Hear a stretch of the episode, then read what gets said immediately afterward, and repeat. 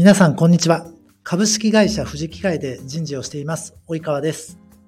このチャンネルは、就職活動を人事の目線で捉えて、えー学生の皆さんや、えー我々と同じく人事をされている皆さんに向けて、えー僕らが日々考えていることをこうテーマにお話をしていくチャンネルです。今週のトークテーマは、はい。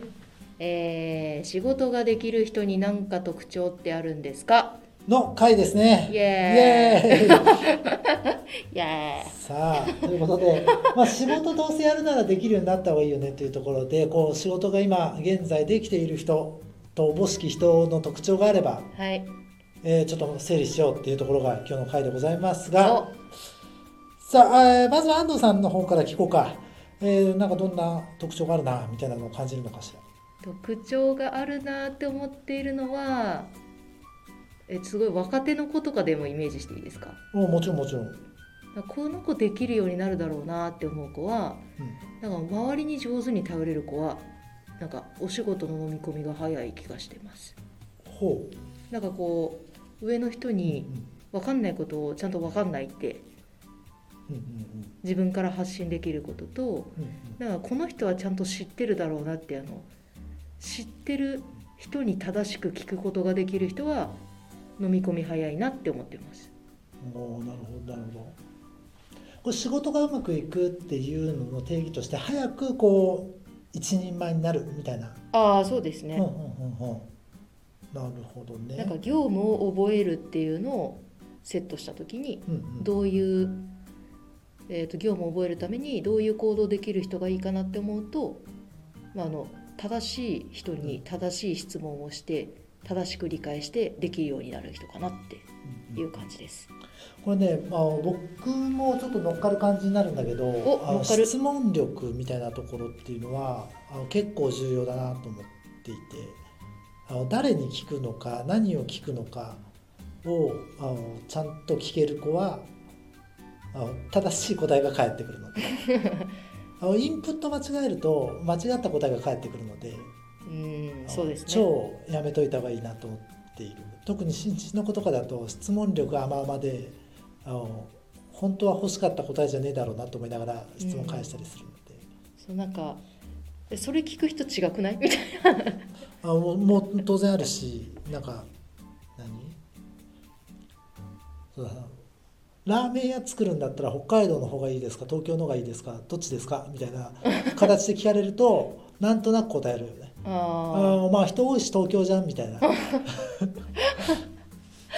でもそれって正しいのみたいな。そうそうそう正しいかどうかわかんないからのその聞き方として例えばこう東京と北海道でこう月々の収入は少なくてもこう継続的に経営していけるラーメン屋を作るにはどっちがいいですか？だと例えば物価とか土地代、テナント料とか原材料の輸送コスト考えると北海道の方がいいかもみたいなもうちょっと解像度が高まった答えが出てくるよねと思っていて。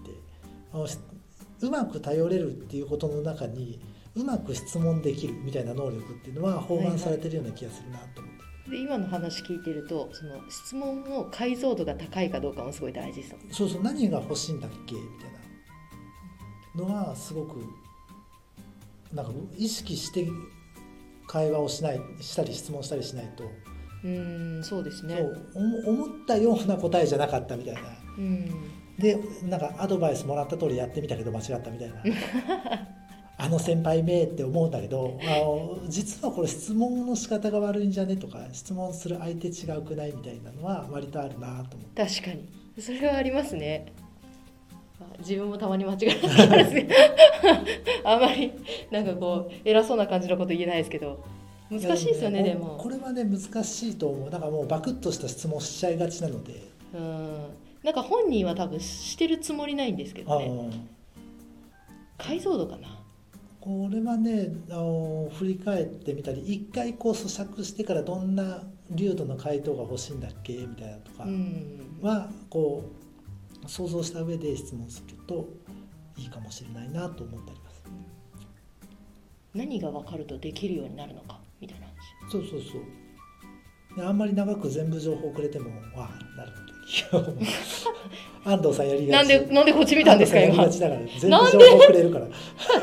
なんで こっち見たんですか今？うん。わかりやすく。うんあのすごい目で訴えるのやめてもらっていいですか？今これ聞いてる人見えないと思うんですけどめっちゃこっち見てる。答えた感じだった。めっちゃこっち見てるとね こらと。思ってうんでも解像度上げるって私いまだにそんな得意じゃないですけどうんあのその質問の解像度を上げるためになんかできることってなんかあるんですかね？何が欲しいかじゃない。あの回答として彼氏に振られたんですけどどうしたらいいですかって言われてももう一発ぶん殴ってやればいいんじゃねえのかみたいな回答から なんでそんないやなんか浮気をされたんだったらそういう慰謝料を取るためにこういう弁護士に相談したらいいとかこういううん。機関に相談したらいいみたいな回答が欲しいのかあはいはいはい。のそれともなんかこうどうしたらいいですかがうんうんなんかどうリフレッシュしてそんな彼氏のことなんか忘れてやるみたいなはいはい。話なのか、こうここが僕が答える側に選択肢がめっちゃある状態になるのってあんまそうですね。良くないなと思って。そうですね。なんか今の感じ考えると割と身近な例で考えてなんかあの具体的に聞く時ってどうしたらいいんだろうって例えてみてもいいかもしれない欲ですね。しい方向性みたいなのはこう答える側としてはあるといいのではと思っていしいけど。な難しいな。まあまあこれは僕もね割とこうあちょっと違くってみたいな。質問して帰ってきた答え 答えたりしてちょっとね違う違くて僕のニュアンスとしてはこれこれこうでみたいな。二度手間を踏ませることとかもある。うん。むずいよねと。なんか正し私もなんか聞かれたことに対してと正しく答えなきゃって思うとなんかもうちょっと聞いたりとかしますね。でねこれはまあ正しく聞ける能力とかあのその聞くことに臆さない質問力みたいなのは割と大事そうな感じですね。それになんか及川さんこの質問力以外で何かあったりするんですか？えっとね超むずいただ傾向だけの話を言うんだったらあの楽しそうに働いている人は仕事できるなと思ああ雰囲気。う雰囲気？あの幸福度の話。あ幸福度の話。幸福度が高い人ほどアウトプットいいなと思う。ーんなんかあるんですか？具体例みたいな。うこれね、えー実験とかでもいろいろあって幸福度がこう仕事に及ぼす影響みたいなのはいろんなところで研究がされていたりするんだけれどあの幸福度が高いほどあの生産労働生産性はあはなんか最大1.3倍になるとかうんあのクリエイティビティも想像力もなんかある研究だと300倍ぐらいになるみたいええ本当に？本当ですかそれ？研究によって3倍から300倍ぐらいまでの 謎のこう振れ幅があって振れれば大きすぎませ元んの元が少ないだけじゃねえか説あんだけどまあまあこういう少なくともこう上昇させるっていうのはありそうみたいなのがあるんで。うん。まあそれをそのデータを知る前から楽しそうに仕事をする人の方がいろんなアイデアが出るなとかあの処理能力高いなみたいなのがあったりするんで、まあ、前の話とかでもちょろっと出てきてるけど向いてる仕事とか楽しいことを仕事にするみたいなところで言うと割とそういう側面も大事にしてみるといいんではみたいな。やってて楽しいことを仕事にするよとか。でもこれね実際楽しいかどうかってやってることだけに当てはまらないのが難しいところだなとも思ってて。うん。なんかこうその組織とかはいはい。その人間関係もそうだし社風とかなんかこう指示命令のこの強度とかうん。みたいなのにもこう割と寄ってきたりするような気がしていてうん。サッカー好きだけど全員なんか超パス出さねえやつの集団だと楽しくないみたいな。確かに。ただ蹴ってるだけ。俺も出さねえってなっちゃう。そうですよねちなみになんかこう苦しいけど顔は笑って仕事してるのは幸福度が高くなるんですか？そういう研究あるんですかね？あのこれ脳科学的な側面で言うとミラーニューロンって言ってこうよう知ってます 本当。自分が目にしたものとか自 はいはい。分まあ、例えばこう楽しそうな風美しい風景を見るとこう美しいな感動したり、楽しそうな家族の写真とか見るとなんだかこう楽しい気持ちになったりとか、うん。みたいなこう脳のニューロンの中にはこう目で見たものとか情報っていうのを頭の中で再現するっていう。うんのがあるんで、まあ、おそらくあの関係性ゼロじゃないだろうなと思いながらも あの専門外すぎて あのめちゃめちゃ合ってるか不安っていう。でも専門外でもなんかそれなりにちゃんと形になって喋ってくるからすごい。あの多分これ聞いてる人はまずあの及川さん何者って思ってると思いますよ。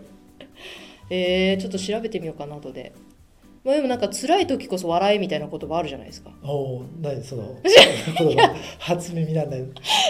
いません？そういうタイプ、僕はもうあ辛い時が一番楽しいから。うん、怖い。一番楽しいなと思う。怖い怖い怖いヒリヒリするみたいな。怖い怖い怖い怖い怖い。